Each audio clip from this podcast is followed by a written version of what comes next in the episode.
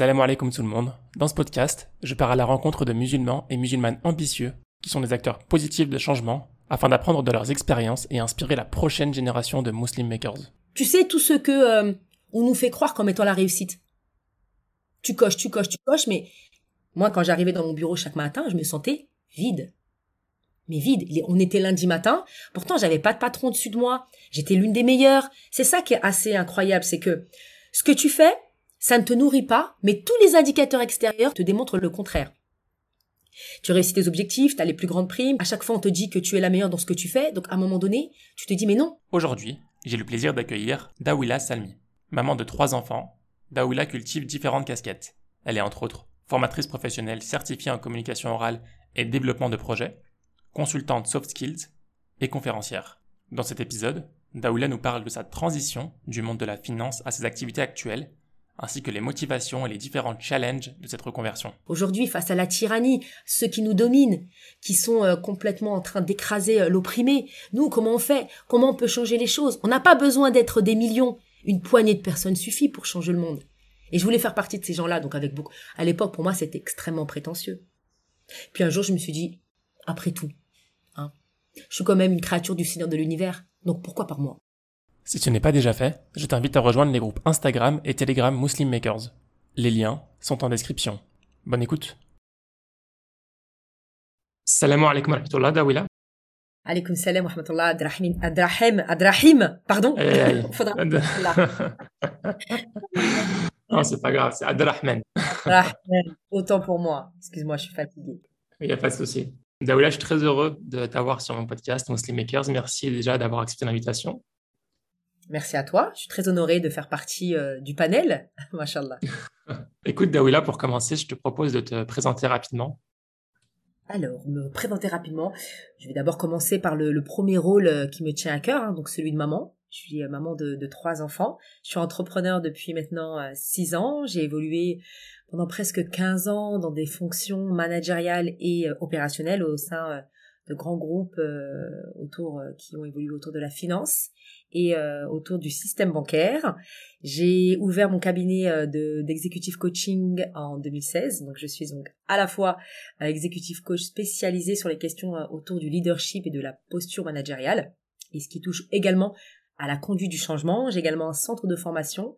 Euh, je suis formatrice donc aussi certifiée euh, en art oratoire et en communication orale et interpersonnelle. Je suis également euh, consultante soft skills. J'interviens dans les entreprises autour de toutes les compétences douces qui sont essentielles pour permettre une évolution du chiffre d'affaires, si je peux me permettre le raccourci.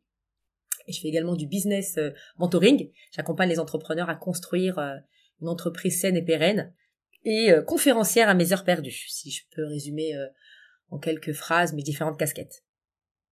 Très bien. Bon, on va revenir sur euh, pas mal de points que tu as évoqués, ça va être intéressant, Inch'Allah.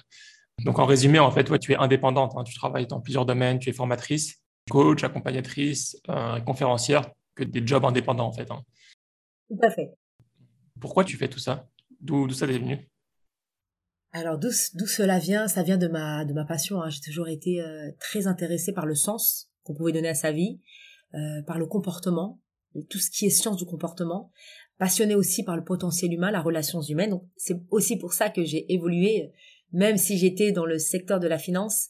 J'ai toujours été dans dans des métiers où euh, j'avais affaire à l'autre avec un grand A dans des fonctions soit managériales, soit opérationnelles, soit très très commerciales, où le lien avec l'autre était était très fort. Donc j'ai toujours aimé euh, être en contact, être en connexion. Euh, l'écoute a toujours été euh, centrale dans ma vie et la communication a toujours été douloureuse aussi, dans le sens où moi j'ai un trouble de la parole. Et donc j'ai compris aussi très tôt que je portais en moi une incohérence dans le sens où j'aime j'aime j'aime la communication, mais je portais en moi des troubles dans le sens où j'étais à la fois bègue, pas un gros bègue, hein, pas un gros bégaiement, mais un trouble quand même qui, qui m'empêchait de pouvoir m'exprimer avec euh, clarté. J'étais aussi glossophobe, je le suis encore un peu, hein, mais je me suis soignée. Donc une grosse phobie euh, à la prise de parole. Et j'avais aussi un léger trouble autistique. Donc tout ça fait que j'étais dans des métiers où il fallait surtout pas montrer ces trois troubles-là. Et, en même temps, j'étais passionnée par euh, des relations humaines. Et en même temps, j'avais ces, ces freins-là. Donc tout ça fait que toute ma vie a été un, une espèce de combat pour trouver un alignement entre mes mes aspirations et, et mes freins. Je sais pas si je suis très très claire, mais je fais ça parce que c'est un moyen d'accompagner l'être humain à s'autoriser à devenir lui-même, à s'autoriser aussi à être digne avec la valeur qu'il a de sa propre vie. C'est des métiers d'accompagnement.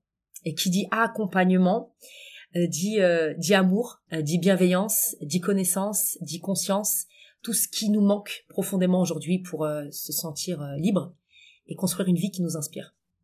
Là où là, tu vis à Paris, hein? Oui, tout à fait. J'ai mon, j'ai mon cabinet de coaching mmh. et de formation, Calliope, c'est-à-dire éligible au financement privé et public. Ils sont effectivement sur Paris. Tu as grandi à Paris? Alors moi, j'ai grandi en banlieue parisienne. Abdrahim, je suis pas parisienne. Euh. Abdrahman. non, mais c'est possible. Abdrahman. je vais y arriver, je vais y arriver, je vais y arriver. Euh, j'ai euh, grandi dans le 91, moi. Dans le 91, c'est là d'où viennent euh, mes parents. J'ai grandi jusqu'à, j'ai vécu jusqu'à 28 ans et ensuite je me suis mariée. J'ai, j'ai quitté le 91 pour le 92 et lorsqu'on a eu notre premier enfant, on a déménagé pour aller dans le 95. Donc je viens plutôt de la banlieue parisienne. Ok. Tu as grandi dans quel type d'environnement quand tu étais jeune? Alors, moi, je suis d'origine algérienne de la de la région de Kabylie. Pour ceux qui connaissent, mhm. de la petite Kabylie, euh, côté euh, côté Bijaya. Donc, euh, machallah, moi, j'ai grandi avec une famille où euh, l'éducation, le travail, la réussite étaient des valeurs fondamentales, fondamentales. et donc, très vite, de par mon histoire aussi, j'ai perdu mon papa à 20 ans. Donc, le sens des responsabilités a été s'est invité dans ma vie assez rapidement.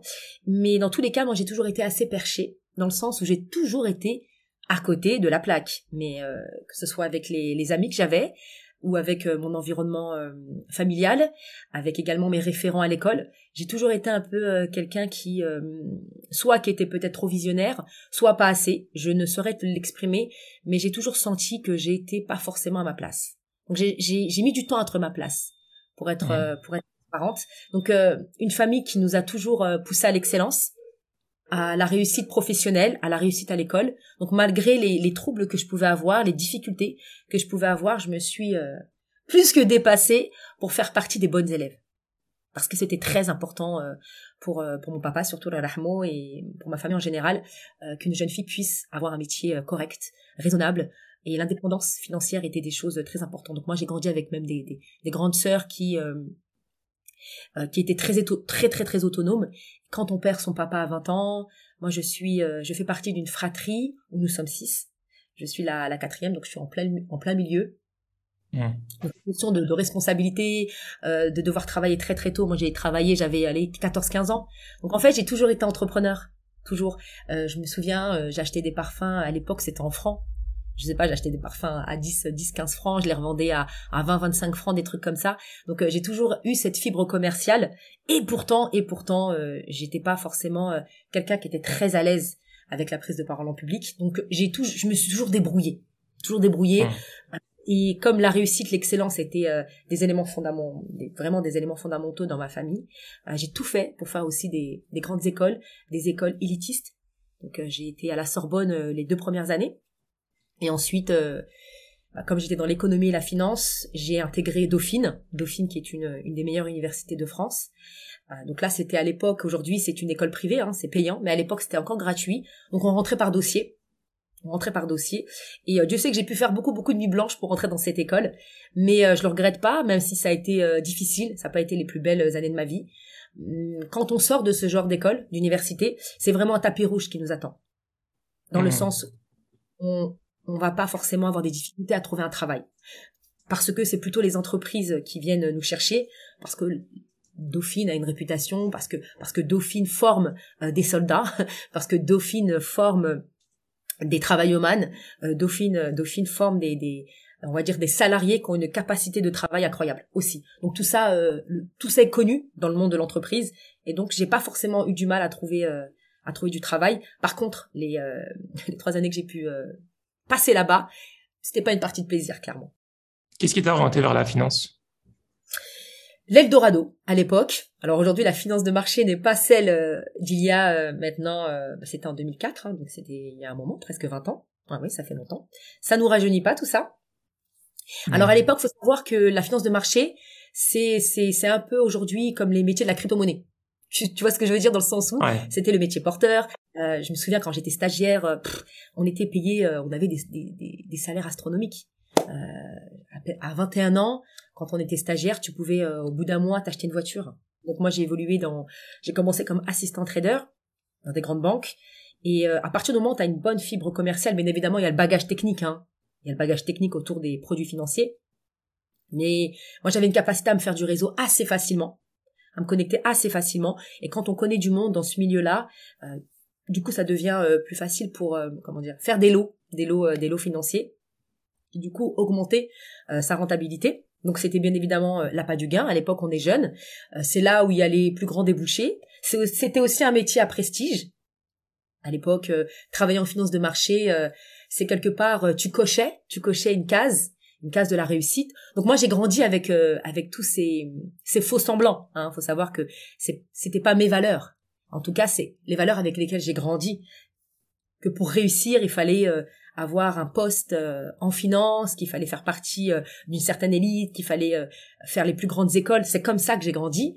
Et en arrivant si tu veux, en atteignant le sommet qu'on attendait de moi, je me suis rendu compte en réalité que c'était pas ce qui me rendait le plus heureuse, que c'était pas mhm. moi, que je l'avais fait pour ma famille, et je le regrette pas, parce que euh, cette rigueur, cette capacité de travail, euh, cette euh, cette discipline, hein, m'ont énormément aidé à construire mon, mon business, à construire aujourd'hui, bah, du coup, mes différentes casquettes, ce qui me permet aujourd'hui de pouvoir accompagner d'autres euh, d'autres porteurs de projets, d'autres entrepreneurs à construire euh, des business solides aussi. Donc tout ça, ça a été une, une éducation. Je me suis vraiment formée, formée euh, aux difficultés qui m'attendaient dans l'entrepreneuriat. Ouais. Pour arriver en haut, non, c'était c'était pas forcément la vie que je voulais. Est-ce qu'il y a un élément ou un passage dans ta vie ou je sais pas une réflexion? Qu'est-ce qui t'a trigger? Qu'est-ce qui t'a fait prendre la décision de, de quitter ton travail dans la finance et de te lancer à ton compte? Ce qui m'a ce qui m'a poussé alors c'était vraiment un cheminement hein. il y a eu un, cheminement spirituel. Moi j'ai découvert l'islam aussi euh, très tard entre guillemets euh, comme je, je viens d'une famille où si tu veux j'avais pas forcément de référentiel religieux. J'ai pas grandi avec euh, avec la prière j'ai pas grandi avec j'ai grandi avec beaucoup de valeurs mais j'ai pas forcément grandi avec un, un processus un rituel. Et j'en avais énormément besoin. C'est-à-dire que j'ai toujours été bah dans le sens où comme j'étais perché je t'ai dit, j'étais un peu perchée. J'étais incomprise euh, par le mon environnement familial et mon environnement euh, amical. Toujours à côté de la plaque. Par exemple, moi, je sais qu'à 18 ans, il y avait les filles à côté de moi qui parlaient tout le temps de garçons, faut sortir avec les garçons, les conneries comme ça là, faut sortir, faut s'habiller, euh, faut aller en soirée. Mais mais vraiment ces trucs là, mais comment t'expliquer? En fait, moi ça me donnait envie de vomir. J'étais mais dans un état où ça me rendait folle. Je me dis, mais c'est comment on peut penser à ça alors que le monde va mal? Mais réveillez-vous Mais j'étais complètement euh, méprisée avec ce discours à 18 ans quand à ce genre de discours-là. Euh, tu, tu peux pas rentrer dans des groupes, tu comprends? Donc j'étais mmh. souvent solitaire.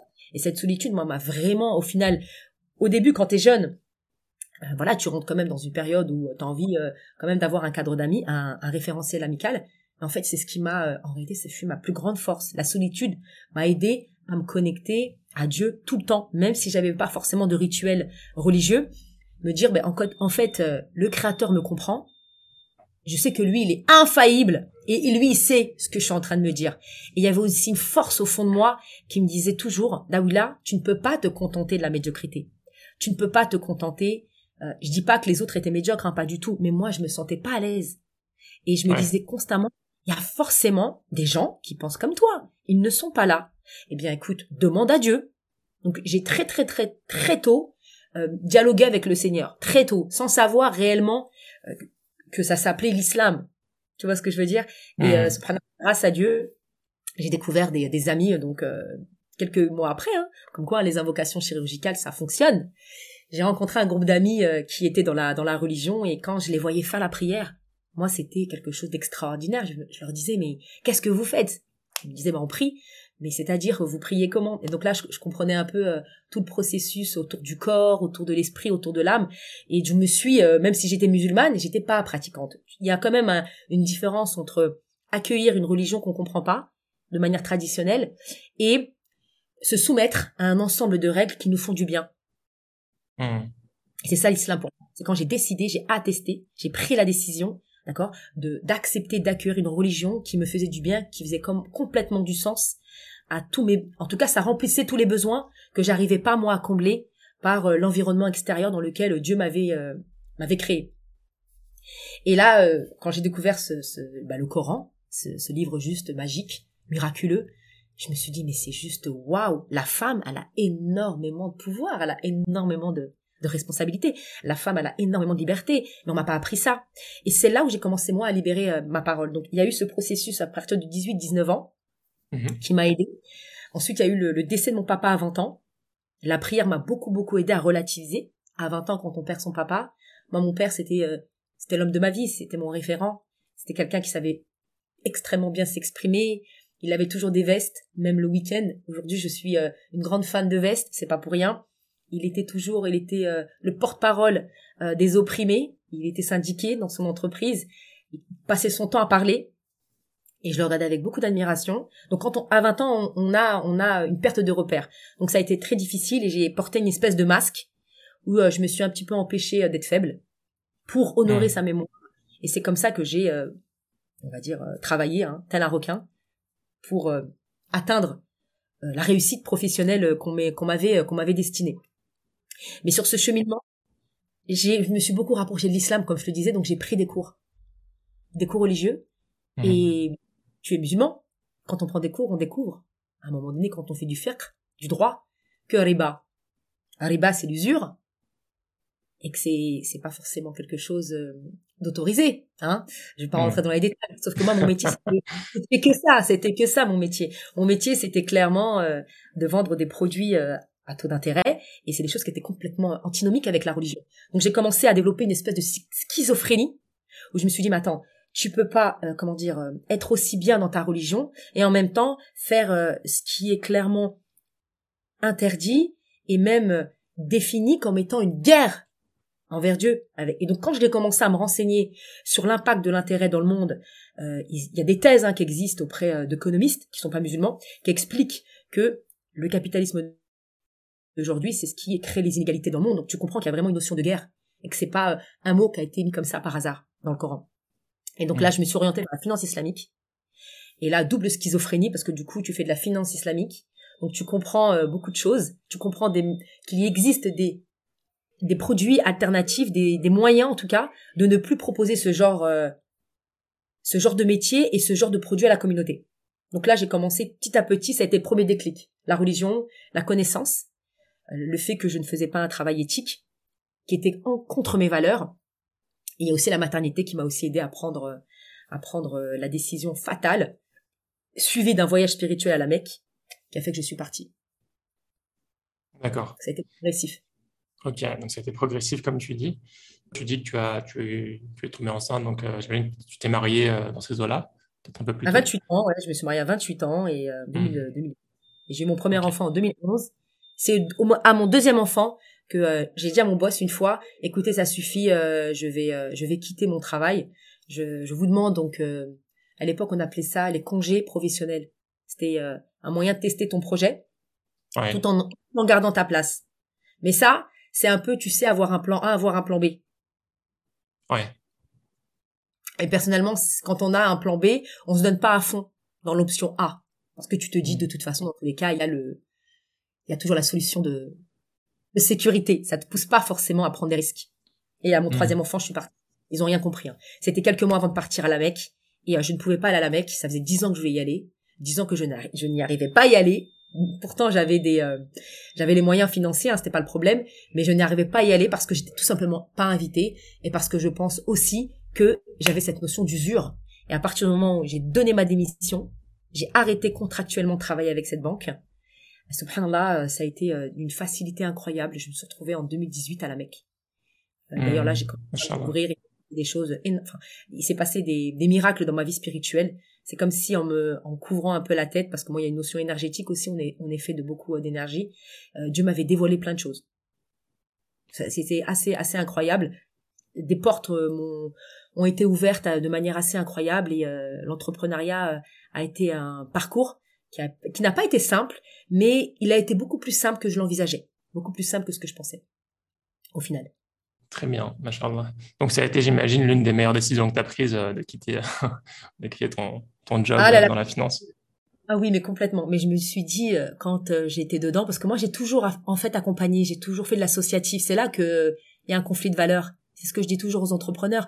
Qu'est-ce que qu'est-ce qui guide vos choix? Parce qu'à côté de mon travail de financière entre guillemets, moi à côté depuis que j'ai 18 ans, je suis dans l'associatif. Depuis que j'ai 18 ans, je suis dans l'humanitaire et le social. Et à côté de ça, euh, je vendais des choses qui qui n'étaient pas complètement euh, éthiques. Donc il y avait toute cette notion de je me je me battais contre moi-même. Et le mmh. fait d'être dans l'associatif, j'ai toujours été dans l'accompagnement. J'accompagnais euh, des personnes qui avaient je reviens sur un, élément de ma vie qui était important. Comme j'avais un trouble autistique et un trouble du langage, je me suis formée avec mes propres deniers, moi, très tôt, à partir de 15-16 ans. Dès que j'avais un peu d'argent, euh, du coup, j'ai pris des cours euh, d'orthophonie, euh, même si c'était en cachette de ma famille. je me suis formée à toutes les formations qui pouvaient exister autour de la communication orale, parce que c'était trop violent pour moi de paraître faible quand il fallait prendre la parole. Donc, il fallait absolument que je travaille ce sujet-là. J'ai fait par exemple à 18 ans l'ennéagramme pour apprendre à mieux me connaître. À 15 ans, j'avais lu l'alchimiste. Tout ce qui était dev perso à l'époque, ça n'existait pas. Hein. Je, je, je t'invite vraiment à, à, revenir 20 ans à l'arrière. En arrière, il n'y avait pas Instagram, il n'y avait pas Facebook, il n'y avait pas euh, YouTube, il n'y avait pas toute cette quantité de données autour de la connaissance de soi comme on peut l'avoir aujourd'hui. Si tu lisais pas, si tu prenais pas des formations, ça n'existait pas. Le dev perso, ça n'existait même pas. Donc c'était plus des outils de connaissance de soi. Donc j'ai fait du MBTI, je me suis formée à la science du comportement. Euh, j'ai été accompagnée euh, plusieurs personnes qui avaient par exemple euh, des addictions au tabac. j'ai même fait à un moment donné du love coaching. J'accompagnais les les couples à, à à renouer. Enfin, je faisais énormément de choses. Pourquoi? Parce que je pratiquais les outils. Tous les outils que j'avais appris, je les pratiquais et je les transmettais aux gens de l'associatif de manière bénévole. Donc en fait, j'avais déjà une centaine de personnes à mon actif que j'accompagnais dans l'humain en proposant les outils que je faisais. Mais j'avais pas, si tu veux, la posture de, de coach, la véritable posture euh, que j'ai apprise chez HEC en, 2000, euh, en 2017. Donc j'étais déjà dans l'accompagnement, sans, sans savoir. Ok. Donc tu quittes ton travail en 2017, c'est ça? Ou en 2018 En 2016, oui. 2016, ok. Donc juste avant ta formation. Donc tu dis que tu n'avais pas spécialement de, de, plan derrière. En fait, mon, mon parcours entrepreneurial, alors je suis une financière, hein, c'est-à-dire qu'une financière, elle prévoit à la base. Donc j'avais euh, prévu quelque chose. Euh, ça se prévoit une sortie. On, on prévoit une entrée, on prévoit une sortie. Donc en 2000, euh, si tu veux, en 2013, j'avais énoncé, verbalisé que je souhaitais partir, et je suis partie officieusement en 2016 parce que j'ai accouché de mon troisième enfant et j'ai signé contractuellement la fin donc de ma de ma présence on va dire en 2018 donc c'était très très ça a toujours été progressif. Mais moi entre temps j'ai suivi énormément de formations. Je me suis inscrite donc chez HEC pour suivre la formation d'exécutif coach en présentiel sur un an. Il y avait euh, un mémoire à soutenir devant jury donc ça m'a demandé beaucoup beaucoup d'investissement. Mon enfant n'avait que trois mois ma dernière. Beaucoup disent oui quand il y a des enfants c'est compliqué. Non sincèrement les enfants c'est des moteurs. Au contraire c'est des moteurs, c'est pas des freins. On peut. Euh, puis il y avait aussi la dimension euh, religieuse et la dimension euh, spirituelle de se dire que Dieu nous a pas créés pour rien, qu'il faut honorer cette dignité humaine, que s'il nous a mis à un moment donné sur terre, il faut aussi ne pas avoir honte de la vision que l'on a dans la tête et de cette petite voix au fond de nous qui nous dit tu mérites mieux, tu mérites mieux. Parce que bon, trois avenues Hoche, salaire de dingue, une belle de voiture, tu sais tout ce que on nous fait croire comme étant la réussite. Mmh tu coches, tu coches, tu coches, mais moi, quand j'arrivais dans mon bureau chaque matin, je me sentais vide. Mais vide. On était lundi matin, pourtant j'avais pas de patron dessus de moi. J'étais l'une des meilleures. C'est ça qui est assez incroyable, c'est que ce que tu fais, ça ne te nourrit pas, mais tous les indicateurs extérieurs te démontrent le contraire. Tu réussis tes objectifs, tu as les plus grandes primes, à chaque fois on te dit que tu es la meilleure dans ce que tu fais, donc à un moment donné, tu te dis mais non. Tu dis à la voix intérieure mais non, tais-toi. Bah regarde, ce que tu fais, ça fonctionne. T'es faite pour ça. Pourquoi tu veux aller ailleurs alors que t'es excellente dans ton travail Non, mais en mm. réalité, tout ça, c'est faux. C'est juste que j'avais une capacité d'adaptation, comme tout être humain.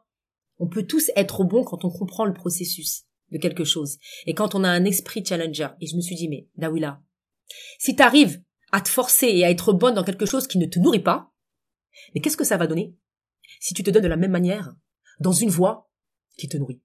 Et la voix qui nourrissait, moi, c'était l'autre, c'était l'humain, c'était cette notion de de potentialité, de leadership. Moi, j'ai toujours été, comment t'expliquer, fasciné, tu sais, par les Gandhi, par les Malcolm X, par les prophètes surtout, par Moussa, Ali Salem.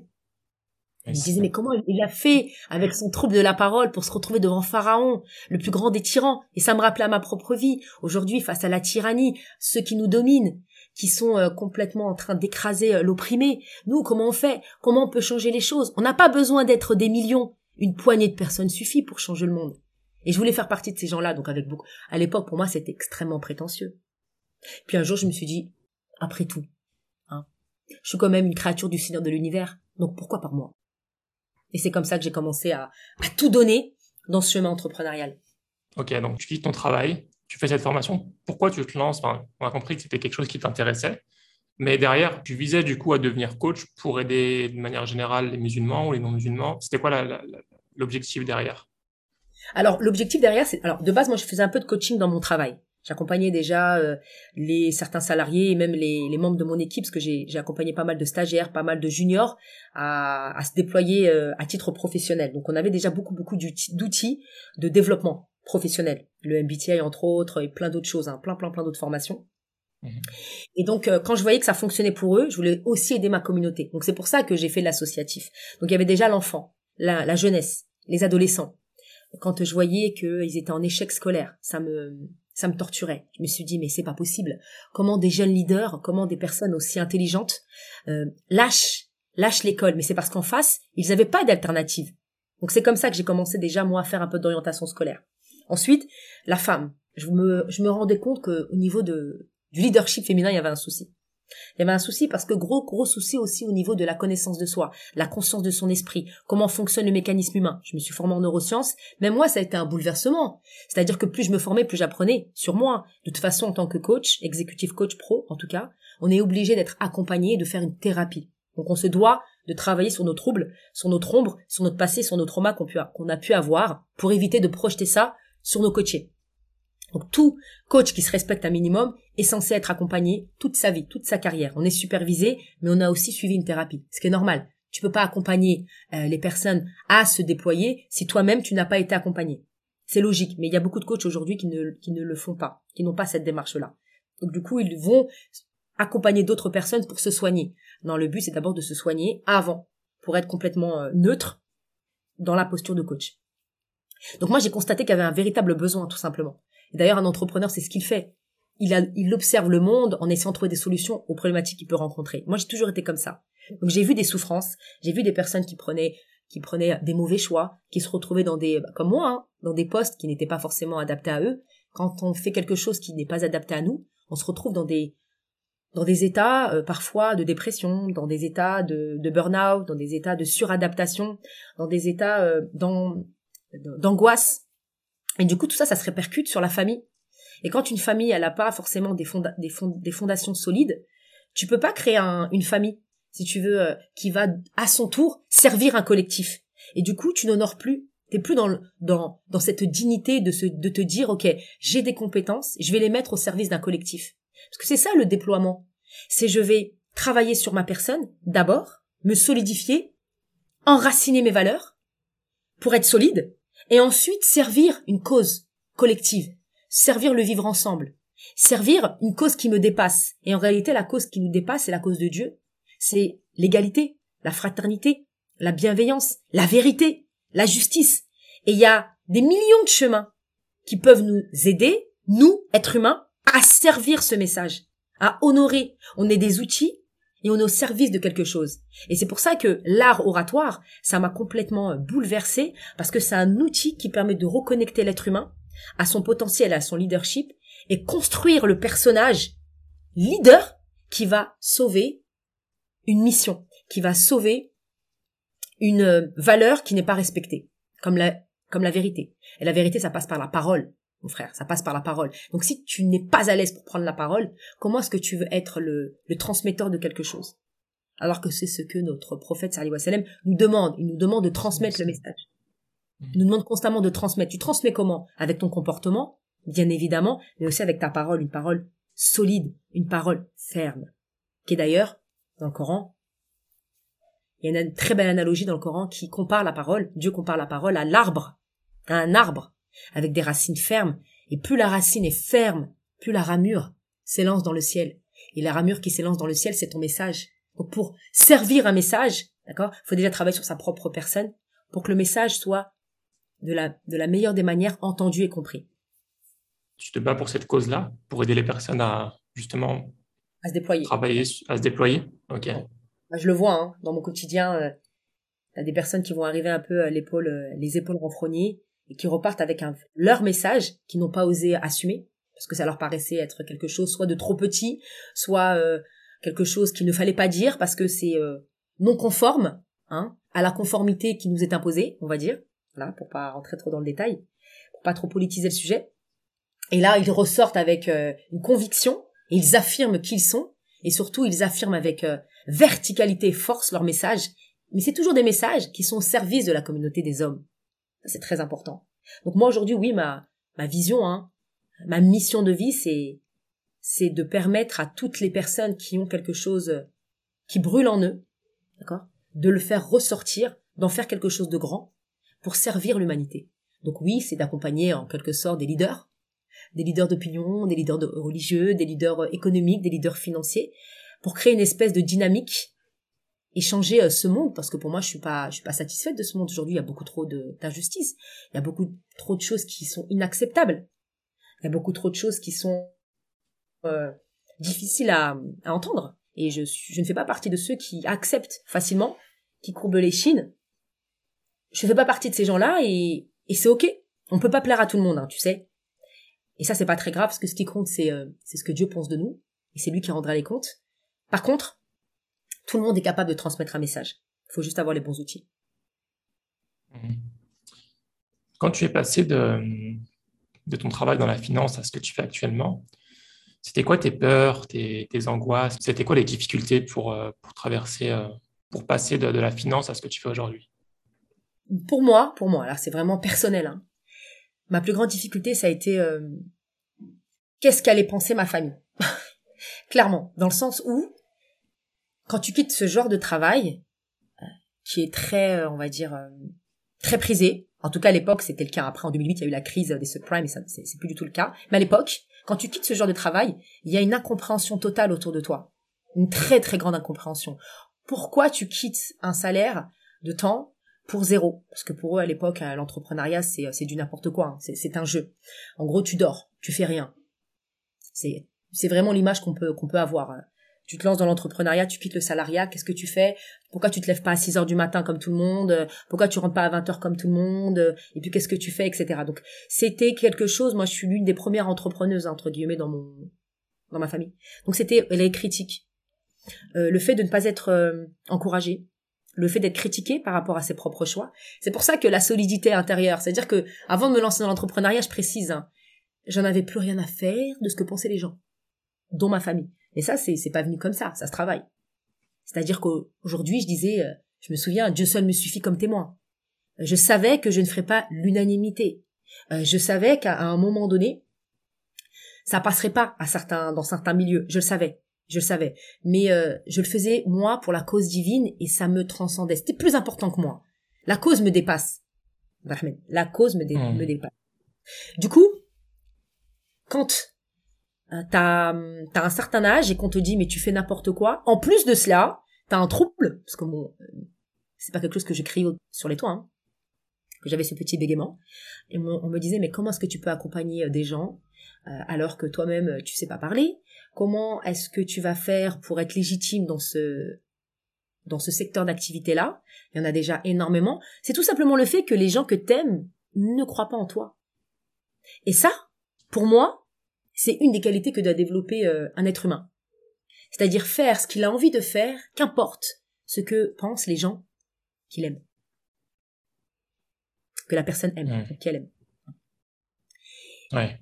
Parce que ils ne vous critiquent pas par méchanceté, mais c'est juste par manque de courage parfois, et c'est par amour, c'est-à-dire que ce qu'ils ne sont pas ce qu'ils ne sont pas capables de faire, oui, ils vont le projeter sur vous-même, sur nous-mêmes, clairement. Mais une fois que tu fais et que tu honores ce que tu as prévu de faire, c'est le temps qui te donne raison. Car quand je, quand il, quand ma famille a compris que je que je m'épanouissais malgré le turban que j'avais sur la tête, Je me souviens, moi, il y a un membre de ma famille qui m'a dit, mais tu m'as donné envie d'entreprendre. Alors que c'était impossible. Donc c'est plus, voilà, ce que euh, peut penser euh, les gens autour de soi. Ensuite, moi, j'avais une autre difficulté qui était propre au métier de entrepreneur. Avant de parler de l'autre difficulté, pardon, euh, comment est-ce que tu as géré du coup cette communication? Tu as juste ignoré les, les critiques? Moi, c'est ma foi. Franchement, ça a l'air peut-être comme ça un peu gnangnan, mais je t'assure, euh, ma foi, les invocations chirurgicales, mais ça a changé ma vie. Moi, le, le, alors déjà le hedge, le hedge, c'est une école de la vie. Tu prends des hypercutes. Moi, j'ai beaucoup euh, aimé le sport de combat. C'était à l'époque un moyen de de m'exprimer parce que j'avais du mal à le faire oralement. Et c'est très dur aussi de pas savoir, de pas se faire comprendre par ce que t'aimes. C'est pas, c'est pas évident. Et hum, le fait de parler avec le créateur, du coup, tu te rends compte que tu as beaucoup moins de difficultés à parler avec celui qui sait, celui qui fait, celui qui décide, celui qui a créé ce système euh, incroyable qui est la vie en fait, tout simplement. Et quand tu parles avec le créateur, mais vraiment, euh, c'est-à-dire je parle tout le temps avec Dieu, tout le temps, tout le temps, tout le temps, tout le temps, H24, tu sais qu'il ne te décevra jamais. Et, et tu sais qu'il y a que lui, subhanallah, il y a que lui, un, qui te comprend. Et en plus, il y a que lui qui, qui est capable, comment dire, de te donner ce que tu attends au plus profond de ton cœur. Parce que tu peux pas l'exprimer à un être humain. Un être humain, il est comme toi, il est faillible. Il est faillible. Donc si tu attends des choses mmh. incroyables de la part d'un être humain, c'est utopiste, mais c'est complètement dingue.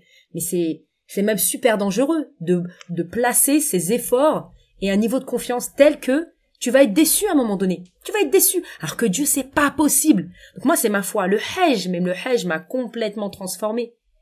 Euh, ce parcours initiatique vers euh, le, le, le, héros qui sommeille en nous, ça a été pour moi une, ça a été pour moi une, une implosion.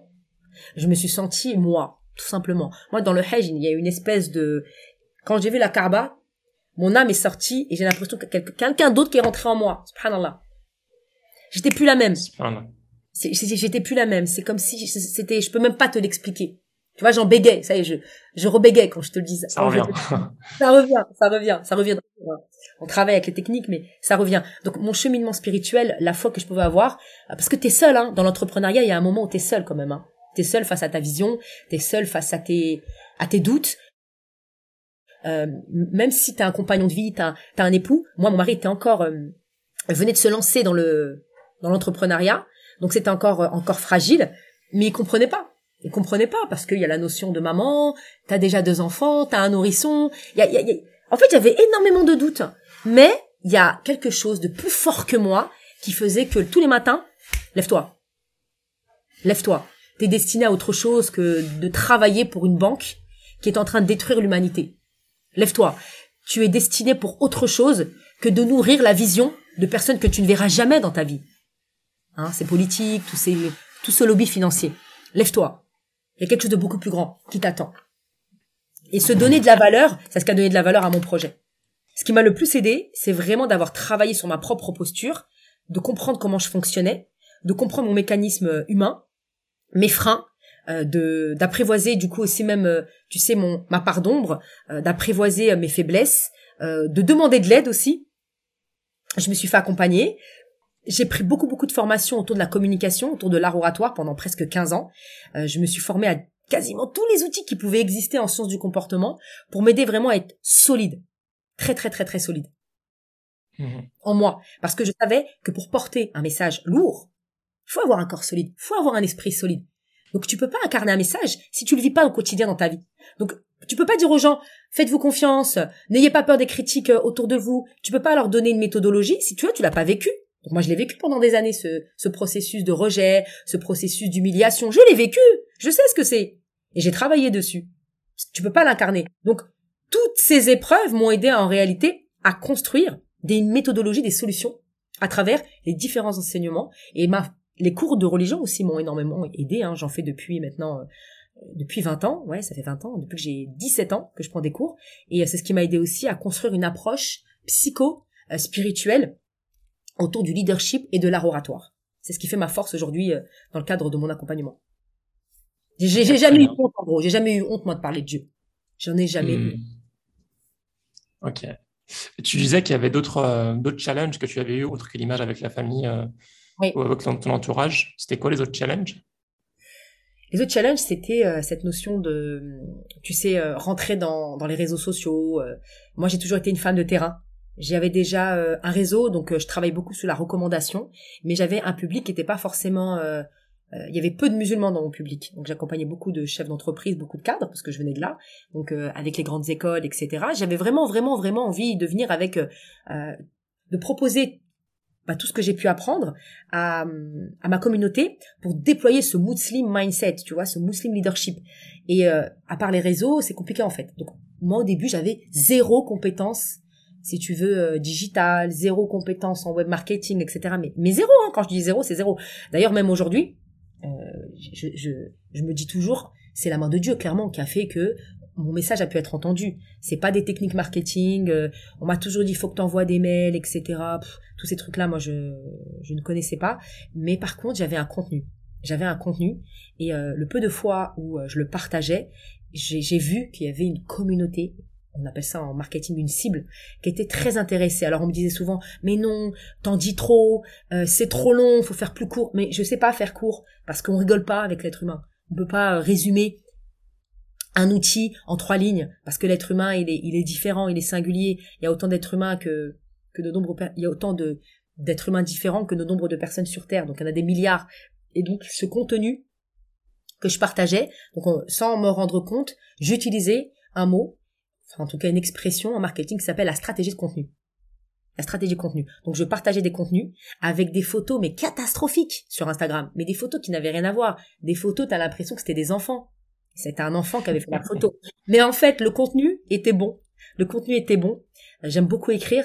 D'ailleurs, j'écris euh, actuellement, je suis en train de, de travailler sur un livre. Et c'est ça qui a fait que ça a, commencé à prendre. Et ensuite, une dora chirurgicale qui était, euh, là, Éloigne-moi des gens qui m'éloignent de toi, rapproche-moi des gens qui me rapprochent de toi, et comble mes manquements dans la, voie, dans la voie que je suis en train de suivre, si cette voie me rapproche de toi. Et subhanallah, j'aime beaucoup mettre les gens en réseau, en connexion, et ces personnes-là, à un moment donné, m'ont développé des compétences que je n'avais pas, et aujourd'hui c'est avec ces personnes-là que je travaille. Donc, j'ai une équipe aujourd'hui incroyable qui comble mes manquements, clairement sur euh, l'aspect digital, sur l'aspect branding euh, euh, digital, sur le tout ce qui est notion de comment dire créer un site internet, tous ces trucs là, moi je ne sais pas faire, ça ne m'intéresse pas. Et quand on veut se lancer dans une voie, le message que j'essaie de transmettre c'est ne vous focalisez pas sur ce que vous ne savez pas faire. À un moment donné, vous trouverez des personnes qui sont experts dans le domaine-là. Concentrez-vous sur ce que vous savez faire, sur, sur ce que vous aimez faire. Et c'est pas grave de pas tout savoir. Car l'être humain ne peut pas tout faire. Ça, ça n'existe pas dans l'humanité. Par contre, mmh. c'est la somme des individus qui va créer un programme, qui va créer des objectifs qu'un être humain seul ne pourra jamais faire, ne pourra jamais réaliser.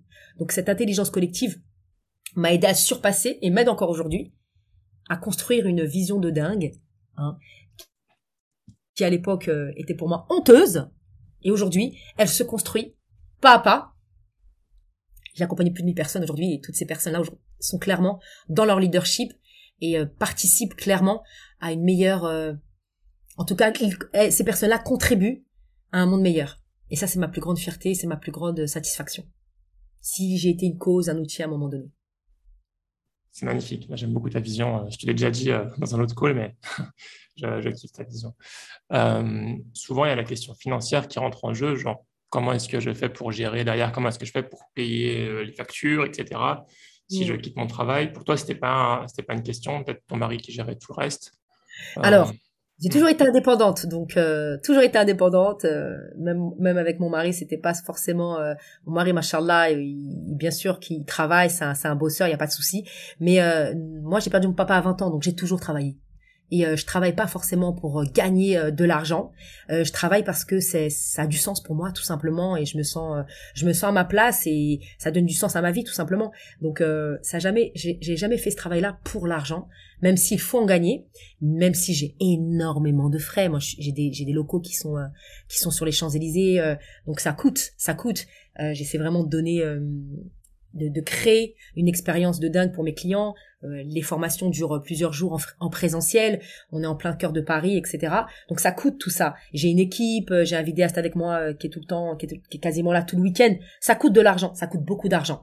Mais alhamdoulilah, en fait, quand tu essaies de faire les choses bien, ça vient. Après, n'oublie pas, je, je vais pas m'inventer une vie. moi, je suis une financière encore une fois. C'est-à-dire que l'entrepreneuriat, créer une boîte, pour moi, c'est pas, c'est pas quelque chose de difficile.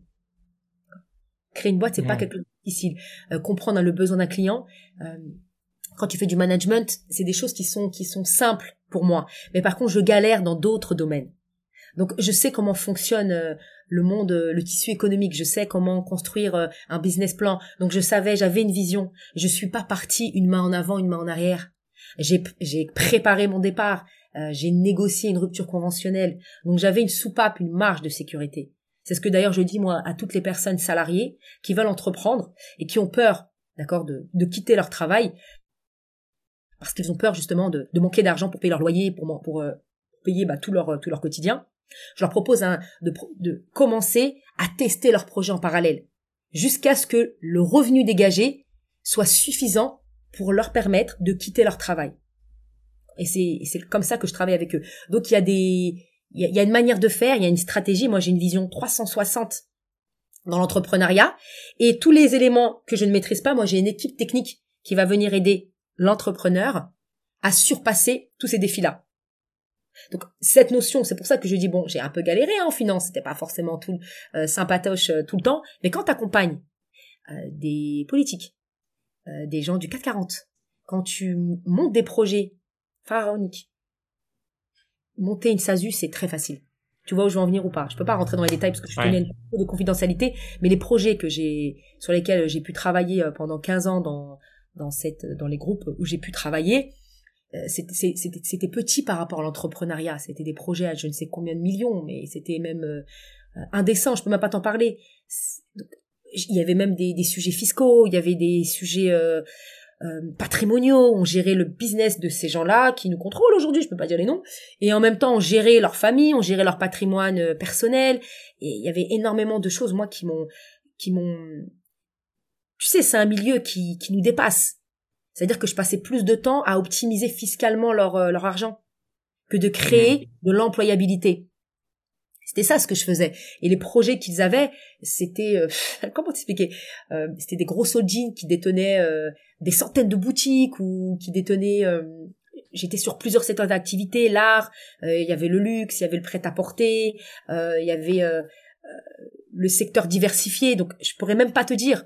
Mais donc j'ai toujours su comment créer un business. J'ai tout, je sais comment on fait. Je sais comment on fait. Donc gagner de l'argent, il y a des techniques, il y a des stratégies à mettre en place. Par exemple, tu diversifies tes revenus. Si tu veux être formateur, ne fais pas qu'une seule formation. Quand euh, tu veux, par exemple, lancer une ligne de vêtements, essaie de toucher un maximum euh, ta cible. Tu vas proposer à la maman, pourquoi pas à l'enfant, en créant une histoire. Euh, la manière de communiquer aussi, forcément. Je suis formée en communication orale et, et en art oratoire. Et quand tu veux négocier un tarif, quand tu veux vendre ton produit, quand tu veux euh, euh, mettre en avant des idées, quand tu veux euh, marketer avec ton verbe et avec ta personne, ton produit, ton entreprise, il y a des techniques. Cela, ces techniques-là, je les avais. Je les ai toujours. Je les ai toujours. Et c'est pour ça que je me cherchais aussi. Donc j'ai eu des difficultés plus sur la notion de comment me faire connaître que sur la notion financière. Parce qu'une fois que tu sais ce que tu vends, une fois que tu es en face de ton client, d'un prospect, j'ai pas de difficulté à être à l'écoute, j'ai pas de difficulté à reformuler, à négocier.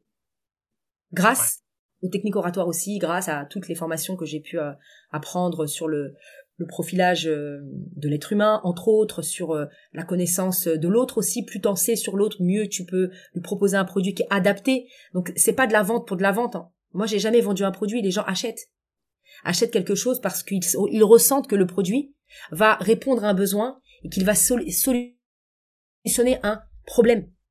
Et c'est ça l'objectif d'un entrepreneur. C'est pas de vendre pour vendre. C'est de proposer des solutions à des problèmes qu'il a identifiés et qui vont parler à un certain, euh, certain type de personnes. Je sais pas si j'ai été clair dans ma, dans ma réponse. Non, c'est, c'est, clair. En tout cas, le, côté financier, apparemment, pour toi, ça n'a pas trop de secret. C'était pas le, le challenge principal. Ça aurait été quand même euh, euh, incohérent que je te dise, en tant que financière, que j'ai galéré, franchement, c'est ça, aurait été malhonnête de ma part. Donc je vais pas, je vais pas mentir. D'accord, merci. C'est pas euh... hein. J'ai pas quitté, pas quitté le salariat et ensuite euh, j'ai gagné de l'argent tout de suite. Ça a été progressif, mais je l'avais anticipé. D'accord. Euh, tu m'as tu m'as parlé de ta vision de travailler, pour une vision qui te dépasse, de lever le matin pour quelque chose qui te dépasse. Euh, ce travail pour euh, mettre en forme d'écrire, écrire ta vision, avoir quelque chose de clair. Comment tu l'as, comment tu l'as fait? C'était naturel pour toi? Tu as dû réfléchir? Euh, Ça a été quoi le process? Pour construire ma vision? Oui. Bah, du coup, elle s'est faite grâce à mes épreuves. Le fait déjà, le, le fait de perdre un papa à 20 ans, moi j'ai beaucoup compris euh, que ça avait drivé ma vie à un certain moment. Je courais vraiment après quelque chose qui n'était pas moi. Ça a été ma vision, elle se construit encore elle se construit encore dans le sens où elle se, elle, elle est dans l'épure. Je l'épure tous les jours, tous les jours. Je, le monde évolue tous les jours, donc je m'adapte. Ma vision s'adapte. D'accord? Par contre, elle a commencé à se construire. Euh, elle a vraiment commencé à se construire euh, quand euh, j'ai commencé à avoir donc mon premier enfant. Et c'est la vision. Alors pour moi, c'est encore une fois, c'est purement personnel. Hein. Mais ma vision, elle s'est clarifiée à partir du moment où la connaissance et la confiance que j'avais en Dieu augmentaient. Comment t'expliquer Ça a l'air un peu perché tout ça. Mais plus j'avais une confiance en Dieu, plus ma vision se clarifiait. Pourquoi? Quand tu as une confiance en Dieu, qui euh, comment dire, qui te permet d'oser lui demander ce que tu veux. D'un point de vue neuronal, il va se passer des choses dans ton cerveau. C'est-à-dire que tes autoroutes neuronales, hein, qui sont faites euh, d'une manière de penser, d'une manière de ressentir et d'une manière de faire, bah, plus tu vas changer ton dialogue avec le créateur, plus tu changes ton, ton mode de pensée. Plus tu parles avec Dieu, et plus ça a un impact sur ta pensée. Et, la pensée va régir tes émotions. C'est-à-dire que c'est la manière de penser, d'accord, qui va, c'est tout un système euh, hormonal. Hein. La pensée euh, est une réaction chimique. Donc quand tu penses, faut savoir que le neurotransmetteur va aller donner de l'information à ton, à ton récepteur, à ton télérécepteur. En gros, si tu te dis euh, lorsqu'il pleut, oh non, il pleut, c'est nul, euh, c'est déprimant, etc. Eh bien ça, c'est une réaction chimique. Et le cerveau, il est bête et méchant. Il va faire exactement ce que tu lui dis. Par contre, si t'es pas conscient de ce que tu dis, bah, du coup, tu vas pas être vivant. Je m'explique. Dans le processus neuronal, le fait de te plaindre, le fait d'avoir une petite vision, le fait d'avoir un petit dialogue avec toi-même, le fait d'avoir euh, un discours intérieur qui soit négatif, je suis nul, je n'y arriverai pas. Tout ça, c'est des réactions chimiques qui vont sécréter une hormone qui va se transformer en émotion. Et tu es d'accord avec moi, Abdelrahman, que c'est l'émotion qui va te pousser à l'action. Par exemple, la colère va te pousser à dire des choses qui sont pas correctes. La tristesse mhm. va t'empêcher de sortir de chez toi et de te mettre en relation avec les gens. C'est vrai ou pas? Oui, c'est un effet, oui. C'est bien l'émotion qui te pousse à l'action. Sauf que l'émotion, l'émotion dépend de ton dialogue intérieur. Et si tu veux changer tes actions au quotidien, et donc ta réalité, il faut absolument que tu changes ta manière de penser. Mais ta pensée, elle est liée forcément à tes croyances, à tes valeurs. Et si tu ne changes pas ces valeurs-là, ces croyances-là, qui sont pour moi complètement liées et reliées à celui qui t'a créé, à une croyance, qu'importe, musulman ou pas. À un moment donné, tu, tu crois en quelque chose. Bien, si tu penses que ton créateur, il est petit, parce que moi, je, j'accompagne des gens depuis euh, cinq ans, plus de 1000 personnes, j'ai déjà entendu, à Abraham, des gens me dire, oui, mais en fait, euh, je parle pas à Dieu parce qu'il a pas le temps. Hmm. Et ces personnes-là qui pensent comme ça, c'est des personnes qui sont débordées par le temps, qui se laissent complètement euh, omnibulés par euh, leur quotidien. tu vois ce que je veux te dire? Donc il y a un lien entre l'opinion que tu as du créateur et ta propre vie. J'ai déjà entendu, oui mais attends Dieu, euh, c'est quelqu'un de trop dur. C'est le père fouettard. Je l'ai, je l'ai déjà entendu. Donc je peux pas lui demander parce que je fais trop de péchés. Et puis euh, il a pas le temps, il a pas que ça à faire. Et puis j'ai déjà beaucoup, hein. J'ai déjà entendu ça. Eh bien ces personnes-là, pareil, pareillement, dans leur vie au quotidien, elles vont, elles vont être soit extrêmement dures avec elles parce qu'elles voient le créateur comme, comme, comme euh, une puissance trop trop dure. Elles vont voir le créateur comme quelqu'un qui n'a pas le temps, donc elles vont euh, pas s'octroyer du temps. Elles vont voir le créateur comme étant euh, quelqu'un qui est occupé par des problèmes plus graves. Donc du coup, elles vont prendre sur elles des choses qu'elles n'ont pas la capacité de régler. Cette notion de mmh. surpuissance. Why? Allège-toi Donne à celui qui peut tout faire, qui peut tout porter. Eh bien, ce discours, quand tu le changes avec ton créateur, quand tu lui parles de tout, ton système neuronal va changer. Tu vas commencer à créer des nouvelles autoroutes neuronales. Et donc tu vas penser différemment, tu vas commencer à créer d'autres euh, processus chimiques qui vont créer de nouvelles émotions. Et quand tu es dans la gratitude, quand tu es dans dans la notion de waouh, il est l'éternel, waouh, euh, je sais qu'il est capable de tout, qu'est-ce qui va se passer dans ton, dans ton état d'esprit? Tu vas transformer une deux chevaux en Porsche. Tu vas transformer ton esprit, l'outil le plus puissant que Dieu t'a donné, en une espèce de fusée qui va te permettre, qui va te propulser là où tu as envie d'aller. Et là où tu as envie d'aller, c'est où? C'est ta vision.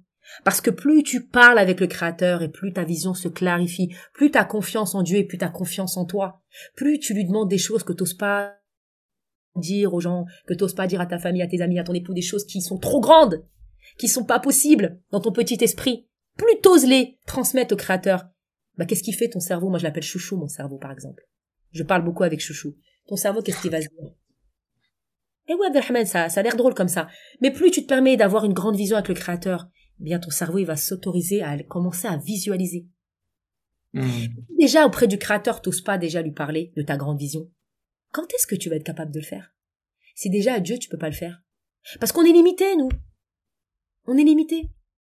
Ça, c'est un rapport un peu à la vulnérabilité, faire preuve de vulnérabilité avec, euh, avec son Seigneur. Complètement. Mais complètement. Et puis c'est génial de pouvoir se décharger, de se décharger, de se dire, ben ça je ne peux pas le faire, je ne sais pas le faire, ya Allah aide-moi. Ça je sais pas, envoie-moi une personne qui va être capable de m'aider à le faire. Et plus tu connais tes manquements, plus tu sais là où tu es défaillant, et plus tu deviens fort. Contrairement, aux, contrairement à ce qu'on peut dire. C'est celui qui connaît ses faiblesses qui devient fort. C'est pas celui qui dit qu'il en a pas. Mais quelle erreur, quelle erreur de penser que on est capable de tout faire. Quelle erreur. Ça nous limite, hein. Parce qu'on est limité en temps, on est limité en tout. Nous sommes limités. Bah, écoute, euh, Nawila on a fait le tour des questions principales que je voulais te poser. Je vais, finir par quelques petites questions rapidement. Euh, en tout cas, c'était passionnant les échanges qu'on a eus. Euh, franchement, c'est que des très bons conseils. Moi, ça m'a beaucoup parlé. Je pense en parler à, beaucoup. quelles sont tes routines, tes routines quotidiennes ou qui reviennent souvent qui t'aide à progresser et à, garder l'énergie? Alors, c'est encore une fois, c'est ma routine, hein, c'est propre à mon quotidien. J'ai trois entreprises, j'ai plusieurs activités. Et euh, il y a un mantra, hein, si on peut l'appeler comme ça, en tout cas, moi j'ai une, une Dora, clairement, euh, c'est que j'essaie, avec vraiment beaucoup d'humilité, à essayer d'incarner quelque chose qui est euh, la phrase suivante, une belle citation du prophète Ali Wassalem qui nous disait d'utiliser son temps comme suit un tiers pour la famille, un tiers pour la spiritualité et un tiers pour la communauté des hommes, le travail. Dans le un tiers pour la spiritualité, il y a moi. Il y a moi, le féminin que je suis. Il y a moi et euh, l'amour que je peux me donner. Il y a moi et mon corps. Il y a moi et mon et, mes rêves. Il y a ce moment entre moi et Dieu qui est très important. Et j'ai, je suis une, euh, comment dire, une, une psychopathe du temps. Voilà, Abdelhamed, je l'ai dit, c'est-à-dire que il y a un autre adage qui me qui me qui me drive, c'est si tu ne tranches pas ton temps, c'est le temps qui te tranchera. Donc j'ai une gestion du temps en tout cas parce que le temps pour moi c'est Allah subhanahu wa ta'ala et je ne m'autorise pas à me dire j'ai pas le temps parce que dire j'ai pas le temps, c'est dire je n'ai pas Dieu. Et donc je prends soin de ce temps. Ça n'a pas toujours été le cas, hein, c'est un travail euh, de tous les jours.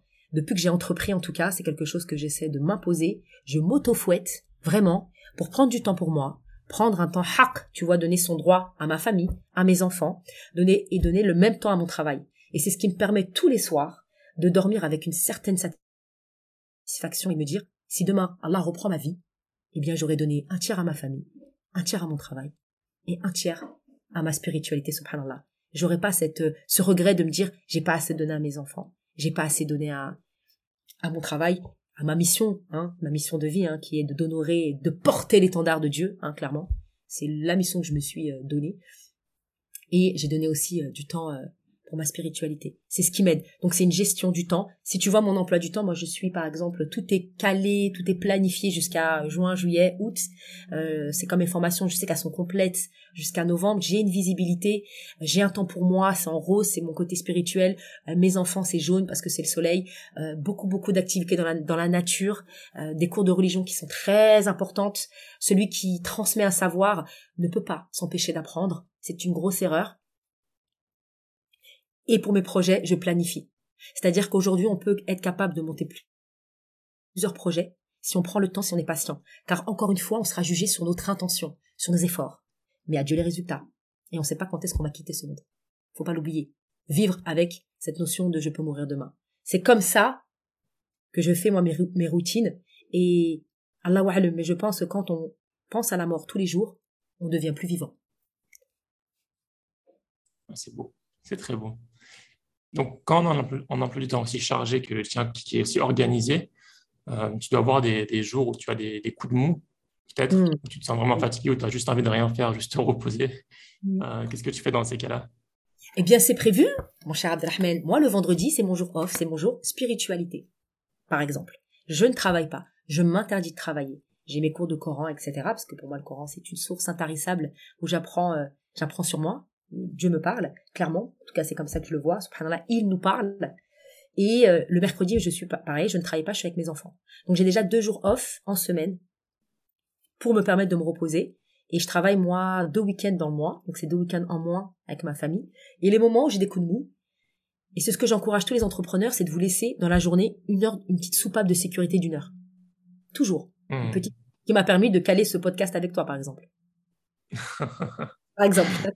Qui a dépassé l'heure, mais bon, on n'en parlera pas. bah, écoute, très bien, c'est un très beau conseil. Euh, moi aussi, le temps, c'est quelque chose que j'essaie d'organiser. De, bon, je suis pas aussi euh, psychopathe que toi, mais je devrais. je devrais. tu vas avoir un enfant, je te le, recommande vivement. Après, bien sûr, la vie est faite d'imprévus, et ça, c'est génial parce que je suis une grande aventurière dans l'âme. Hein. Demain, on me demande de tout quitter, je quitterai tout, clairement. J'ai pas peur de, du lendemain, alhamdoulilah. J'ai pas peur de cette notion de oh, faut que je prévoie. On peut pas prévoir, c'est pas possible. Hmm. Est-ce que tu as une recommandation de, de, de, livre, de documentaire, de quoi que ce soit, une ou deux ou trois recommandations que tu, qui t'ont marqué toi particulièrement et que tu souhaiterais recommander? Alors, la première recommandation, c'est de revenir à une traduction du Coran euh, qui vous parle, car en réalité, euh, le Coran, c'est un livre qui est beaucoup plus accessible qu'on peut le penser. Moi, je le vois de par mon expérience, beaucoup ne l'ouvrent pas parce que soit ça leur fait peur, soit ils pensent qu'ils ne comprennent pas. Alors, il y a le livre, par exemple, la traduction de Maurice Gloton, que moi, je devais vraiment encourager, euh, j'encourage toutes les personnes qui souhaitent, en tout cas, développer leur spiritualité, parce que c'est la base, hein, c'est vos racines, c'est les racines, de prendre celui de Maurice Gloton. Voilà, ça c'est dit, parce que les Corans qu'on peut trouver parfois en librairie, il y, a parfois de, des mots qui sont très très mal traduits, euh, qui peuvent donner une interprétation très très biaisée de la religion. Et ce qui nous manque dans notre communauté, c'est la connaissance euh, de notre euh, de notre héritage religieux et de faire la, la différence entre l'héritage prophétique, machallah, hein, et l'héritage traditionnel, culturel, qui est aux antipodes de, du véritable message qui est baigné d'amour. Hein. Et le livre, le Coran de Maurice Gloton fait partie. Ensuite, moi j'aime beaucoup les livres aussi de, de Razali, la chimie du bonheur qui permet vraiment de travailler sur la purification de son âme. Euh, prier, c'est la base, mais si on ne sait pas pourquoi on prie, euh, du coup, on, ne ressent pas la saveur. On ne court pas. Tu sais, dans le Coran, enfin, dans l'Aden, il y a hayat al-salat, hayat al-falah, courir à la réussite. Si on savait pourquoi la, la prière a été créée, si on savait, si on connaissait, si on, on avait conscience des bienfaits spirituels, émotionnels, psychologiques et psychiques que ça pouvait générer dans notre, dans notre comportement et l'impact dans notre vie, on courrait à la réussite. On courrait à la réussite.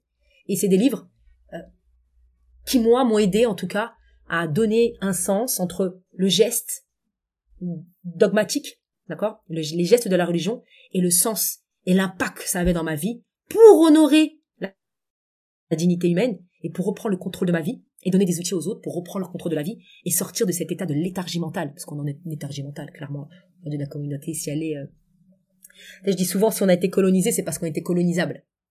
Aujourd'hui, si on est méprisé, c'est parce qu'on est méprisable, tout simplement. On se laisse faire. parce qu'on n'a pas la reprise du contrôle de notre attention. Et c'est le plus grand défi de notre temps. Donc c'est revenir en réalité à, à notre essence, à notre être originel, à la fitra. Donc ce sont des livres qui peuvent, euh, qui peuvent, qui peuvent vous aider. Après, il y a des livres beaucoup plus euh, en lien avec l'intelligence émotionnelle de, de, Daniel Coleman qui sont, qui sont très bien. Mais encore une fois, hein, c'est ce que j'ai écrit d'ailleurs dans mon mémoire quand je l'ai présenté euh, chez HEC, c'est tous les outils qu'on peut trouver aujourd'hui dans la science du comportement sont tirés de la religion. En passant par Socrate. Même Socrate est un, être spirituel très fort, et même dans sa manière de créer la maïotique de Socrate ou ses questionnements, il avait euh, une relation avec, euh, avec ses croyances qui était très très spirituelle. Tout vient, tout a été intellectualisé, processé, on a tout dans notre religion. Donc les livres d'intelligence émotionnelle, de Daniel Coleman. Il a beaucoup vulgarisé le sujet. Très bien. Écoute, je mettrai tout ça en description.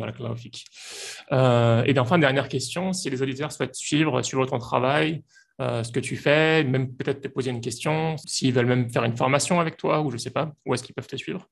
Alors, j'ai un site internet hein, qui s'appelle, euh, comme moi, j'ai pris le nom de mon papa, la donc c'est www.dawilasalmi.com. Ça, c'est mon site internet. Après, je suis aussi présente sur les réseaux sociaux, très active sur euh, sur Instagram, donc c'est dawila.sami. Euh, les formations collectives euh, qui sont d'une durée de 42 heures, elles sont complètes jusqu'à effectivement novembre, j'en fais tous les mois, mais les personnes qui sont vraiment intéressées à déployer leur leadership sous le prisme de l'art oratoire et psychospirituel peuvent quand même s'inscrire. Il y arrive, il arrive pardon, qu'il y ait des désistements, désistements, donc ils peuvent nous envoyer aussi euh, un mail. Et puis tous les mardis, je propose un contenu gratuit autour des lead day où euh, je fais intervenir euh, un leader, un expert dans son domaine et on vient explorer le monde au travers son expertise, sa compétence, toujours dans le but de passer à l'action et de déployer son leadership au service, encore une fois, de l'humanité. J'insiste, on ne transmet jamais un message pour servir sa personne, on le fait toujours pour servir le bien commun. C'était vraiment super intéressant comme échange avec toi. Euh, j'ai appris pas mal de choses. Ça m'a beaucoup inspiré ton parcours, ta réflexion, ton développement surtout. Euh, c'est quelque chose auquel je pense beaucoup peuvent se retrouver. Cette période un peu de transition, on prend conscience de, de ce qui importe pour nous. Euh, et du coup, j'incite tous les auditeurs et les auditrices qui, qui ont écouté ce, ce podcast jusqu'au bout à, prendre action. et je demande à Dieu qu'il mène la baraka dans tes projets, là où il a, qu'il te facilite et que tu puisses euh, atteindre ta vision, Inch'Allah, soit dans ton vivant ou, plus tard. Amin. Dans les deux mondes, Inch'Allah, je te souhaite euh, la même chose. Merci euh, pour ta patience. Merci pour le podcast que tu as créé, qui permet à plusieurs personnes inspirantes de pouvoir aussi partager leur vision. Tu es d'ailleurs très inspirant et je t'inviterai sûrement au lead day dès mardi. Ça fait plaisir, Dawila. On en reparlera. Je te souhaite une bonne fin de journée et, à très vite. À très vite, Inch'Allah. Prenez soin de vous, hein, chaque auditeur et chaque auditrice. Prenez soin de votre temps. Ce sont, euh, c'est vraiment votre bien le plus précieux et il ne me reste plus qu'à vous souhaiter une excellente euh, journée sous la protection du Très-Haut et de vous confier à Dieu car les dépôts confiés à Dieu ne se perdent jamais. Salam alaikum. Wa alaikum salam j'espère vraiment que cet épisode t'a plu. Si c'est le cas, je t'invite à le partager à trois personnes de ton entourage et à faire des invocations pour qu'Allah bénisse cette initiative. À bientôt pour un nouvel épisode, Inch'Allah. Salam alaikum.